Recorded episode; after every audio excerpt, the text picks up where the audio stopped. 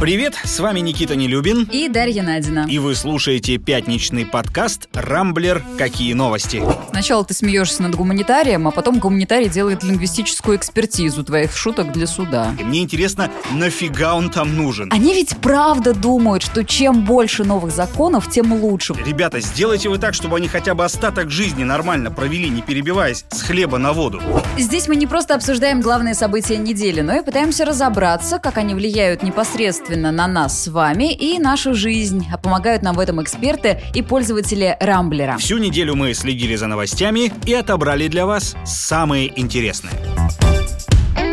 Подводить итоги недели, если продолжалась она всего три дня, ну, такое себе. В среду к вечеру все только пришли в себя после праздников, а в четверг уже снова задумались о выходных. В общем, вся страна в анабиозе, судя по новостям, точнее, по их отсутствию. Тут не поспоришь, зато было жарко в соседней Армении, но к этой теме мы еще вернемся. Видимо, из-за новостного дефицита столичные власти достали из закромов старую и затасканную проблему, а именно пустоту на Лубянской площади. Вообще, когда на прошлой или там неделю назад снова зазвучали эти предложения вернуть на Лубянку Железного Феликса, я подумала, что идея ни к чему не приведет. Ну вот потопчутся на ней популисты, как обычно, и все. Это же вот как с Лениным и Мавзолеем. И каково же было мое удивление, когда мэрия в четверг все же запустила голосование на сайте «Активный гражданин». Ну, справедливости ради надо отметить, что инициатором всего этого мероприятия формально была столичная общественная палата, а не мэрия.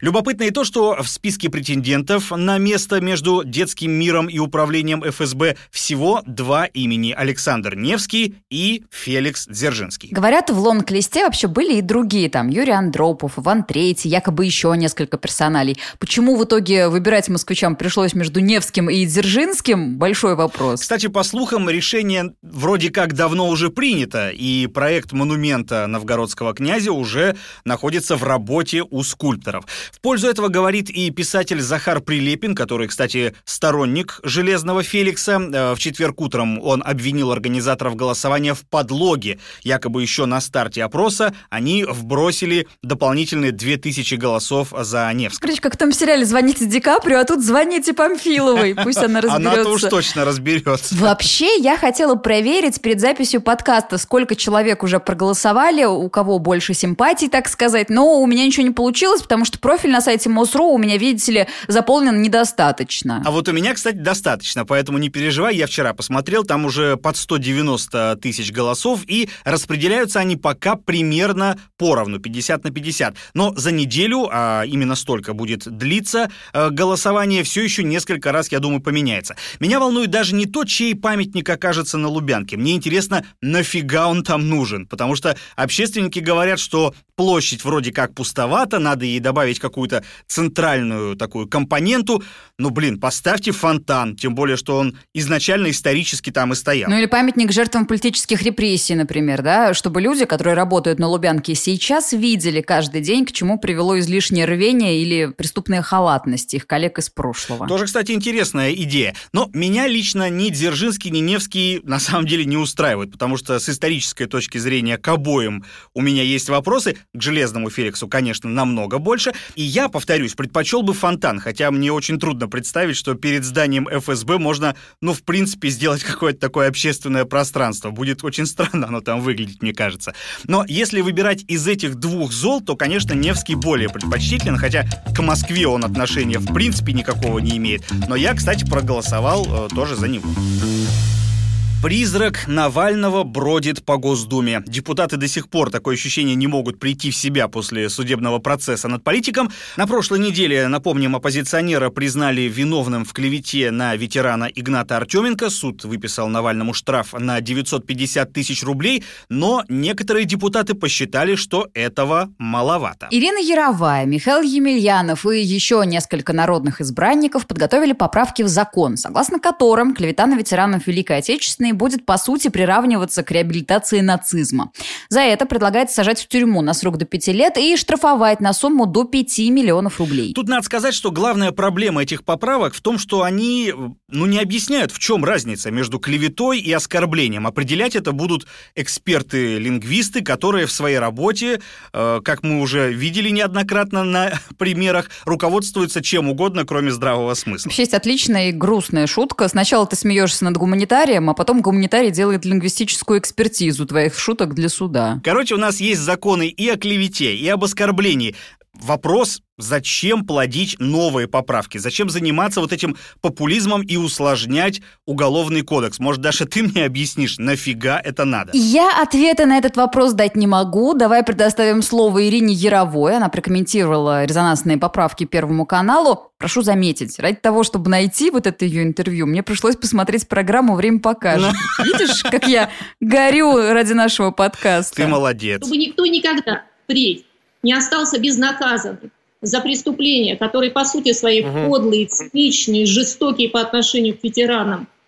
И, кстати, все они рассчитывали на что? На безнаказанность на то, что никто не ответит. Короче, суть выступления сводится к тому, что всех, кто говорит что-то неприятное, надо сажать. Вообще, такими темпами у нас реабилитации нацизма будут считать что угодно. Но, разумеется, лишь в случае, если это что угодно произносят неугодные государству уста. А то вон Соловьев Гитлера хвалил, и ему за это ничего не было. Ну как не было? В Латвии вот перестали пускать, например. Хотя, будем честны, э, не латышам, конечно, других поучать, когда речь идет о фашистах. И да, ты, конечно, права. У нас законы же что дышло написано размыто, сфера применения очень обширная. В общем, делай с ними что хочешь. А еще не перестаю думать об отчете Володина. Вот помнишь, он хвастался в что в прошлом году, несмотря на карантин, нерабочие месяцы из-за пандемии, вот это вот все, Госдума приняла больше законов, чем в 2019. Да-да-да, было дело. Они ведь правда думают, что чем больше новых законов, тем лучше. Вот количество победило качество. Они не думают о том, как облегчить жизнь избирателя. Напротив, хотят максимально ее регламентировать, не оставить даже воздуха свободного. Ты, кстати, Дашенька, смотри с такими комментариями-то поосторожнее, а то ведь у нас есть еще и закон об оскорблении власти, не забывай об этом.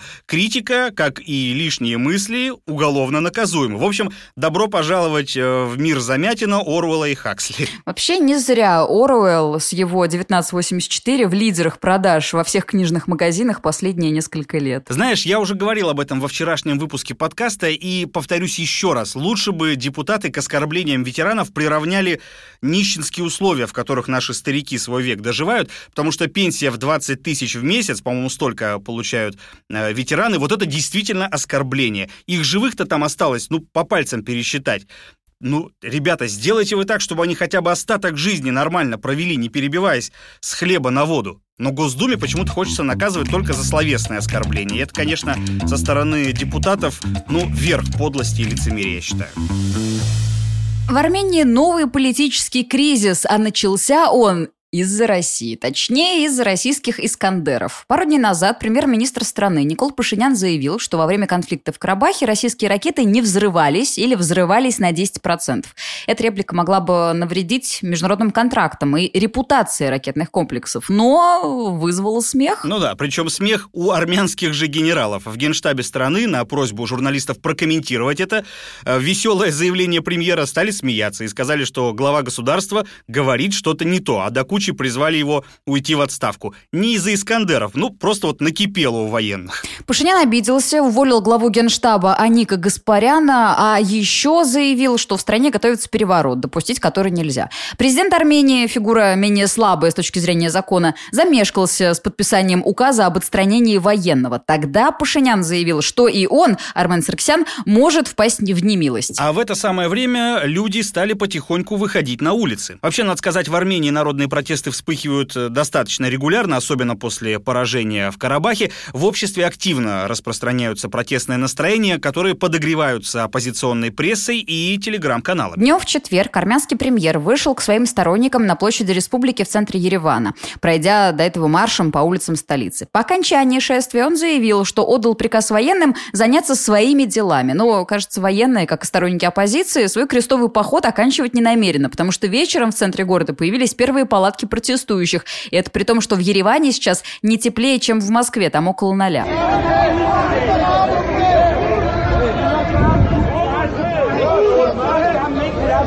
Fight!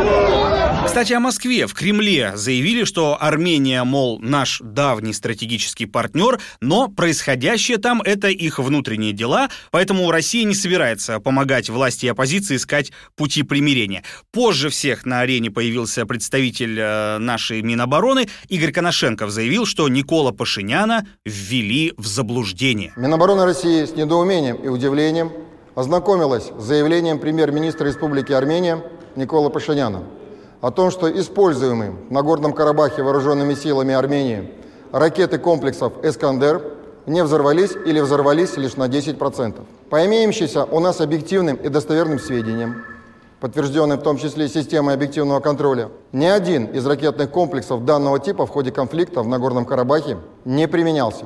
Весь боезапас ракет находится на складах вооруженных сил Республики Армения. Судя по всему, премьер-министр Республики Армения, господина Пашиняна, ввели в заблуждение. Но объективно на Искандера в Ереване всем уже плевать. Сейчас народ хочет понять, как жить дальше. Уровень поддержки у Пашиняна значительно ниже, чем три года назад, когда он пришел к власти. Кстати, привела-то его к власти как раз улица. Но вот сейчас, судя по кадрам из Армении, она уже не на стороне премьер-министра. Но на самом деле сейчас э, строить прогнозы о том, как будут развиваться события, достаточно сложно. Так считает директор Центра изучения стран Ближнего Ближнего Востока и Центральной Азии Семен Богдасаров. Все будет зависеть от того, как он и его оппоненты поведут себя. Если оппоненты примут очень активные решительные действия, ну, возьмут под контроль не только парламент, но и там здание правительства, да, кабинет, значит, где все это располагается, то да, тогда да. Если какое-то будет противостояние непонятно какое, то трудно сказать, кто куда перетянет. Надо отметить, что Пашинян политик волевой, и вот едва ли он согласится отдать власть просто так. Если он э, не сделал этого после конфликта в Карабахе, когда против него было вообще все, ну, то теперь тем более не отдаст, мне кажется. Ты знаешь, боюсь, что ни к чему хорошему такая такая упертость Пашиняна не приведет, тем более, что как руководитель он, э, ну, мне кажется, уже продемонстрировал свою несостоятельность, плюс все вот эти его последние заявления насчет того, что никаких внеочередных выборов не будет, а если кто будет выступать, то э, попадет за решетку, очень он мне этими словами того же Лукашенко напоминает. Не знаю, мне кажется, что он такой классический революционер, знаешь, э, потому что справедливо же говорят, одни делают революцию, а управлять должны другие, потому что для революции нужны одни качества, а для постоянного управления совершенно другие.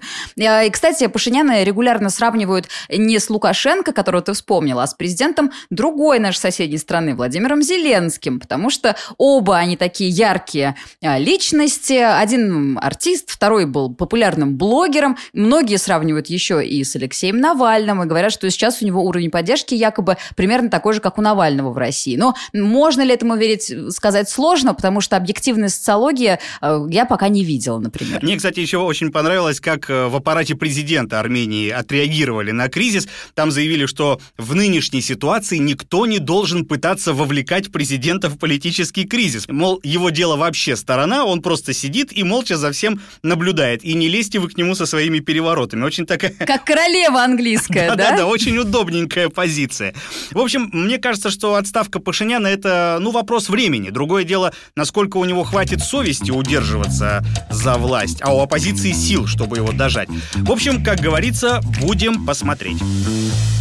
Хорошие новости на этой неделе пришли из Китая. Там, наконец, победили бедность, точнее, абсолютную бедность. По словам Си Цзиньпина, за последние 8 лет 100 миллионов китайцев преодолели черту бедности. Они переступили ее, и только не в ту сторону, куда не надо, а наоборот, в другую. И теперь будут только богатеть и богатеть. Слушай, ну звучит и правда круто, особенно если учесть, э, сколько времени и сил на это потратило китайское правительство, потому что преодоление крайней бедности – это было планом архитектора архитектора китайских реформ Дэна Сяопина, который сформулировал его еще 40 лет назад. Тогда правительство бедного Китая поставило своей целью построить среднезажиточное общество. И, по данным Всемирного банка, за последние 40 лет Китай вывел из нищеты больше 740 миллионов человек. Внушительная сумма даже для Китая с его немаленьким населением.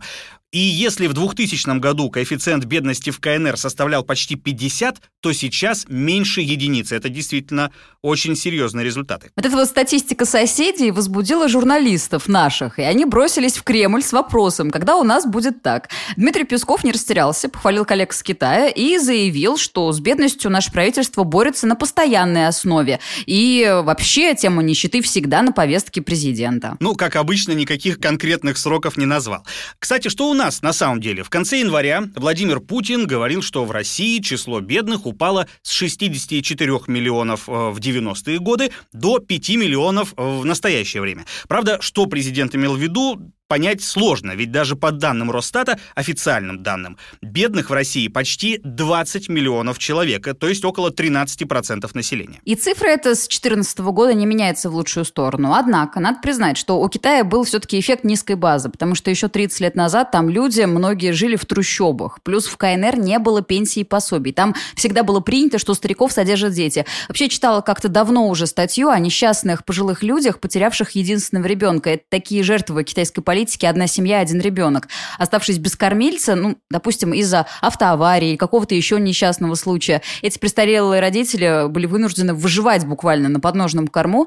Но сейчас ситуация меняется, и пособия, как и пенсии, появились. Но, опять же, они не носят такого прям вот массового характера, как принято было, например, в Советском Союзе, да, у нас. Слушай, ну, все же не пособиями китайские власти вывели людей из этой нищеты, потому что они планомерно создают условия для того, чтобы люди зарабатывали. Об этом говорит э, Андрей Корнеев, руководитель школы востоковедения э, Высшей школы экономики. А, я думаю, что вот эта вот политика э, ликвидации бедности, она не состоит именно в том, чтобы вот раздавать или, как американцы говорят, сбрасывать с вертолетов деньги.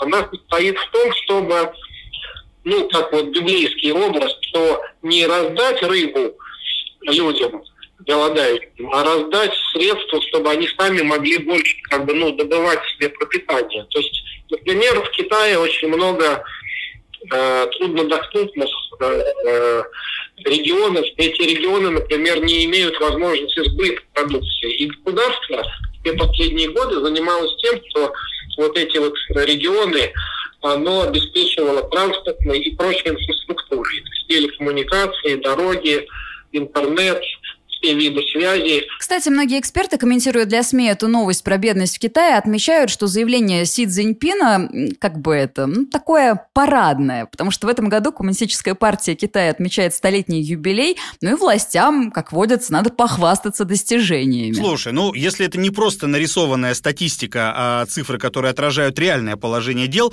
то какая, собственно, разница? Да, остается только порадоваться за китайцев, а вот самим себе посочувствовать, потому что у нас такого, наверное, никогда не не будет. И дело даже не столько в том, что у Китая крупнейшая экономика в мире, хотя и в этом тоже.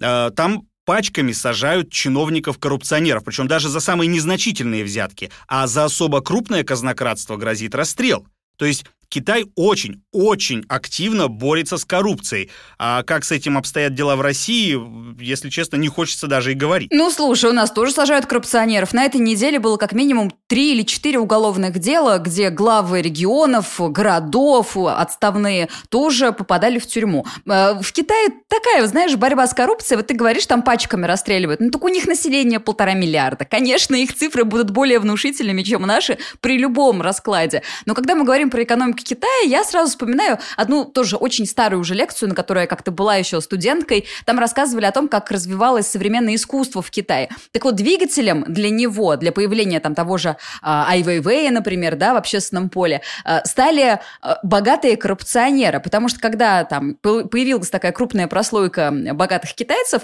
они стали думать, куда вкладывать свои деньги. За границу выводить капитал особо не давало государство. И поэтому они стали инвестировать в современное искусство. И вот мы получили, значит, э, феномен современного китайского искусства, где сейчас там картины, инсталляции, вазочки стоят просто миллионы-миллионы. Это тоже эффект вот той коррупции, которая на самом деле в Китае существует.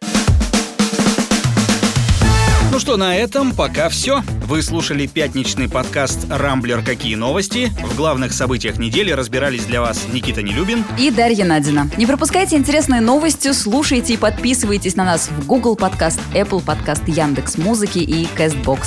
Увидимся на rambler.ru. Хороших вам выходных!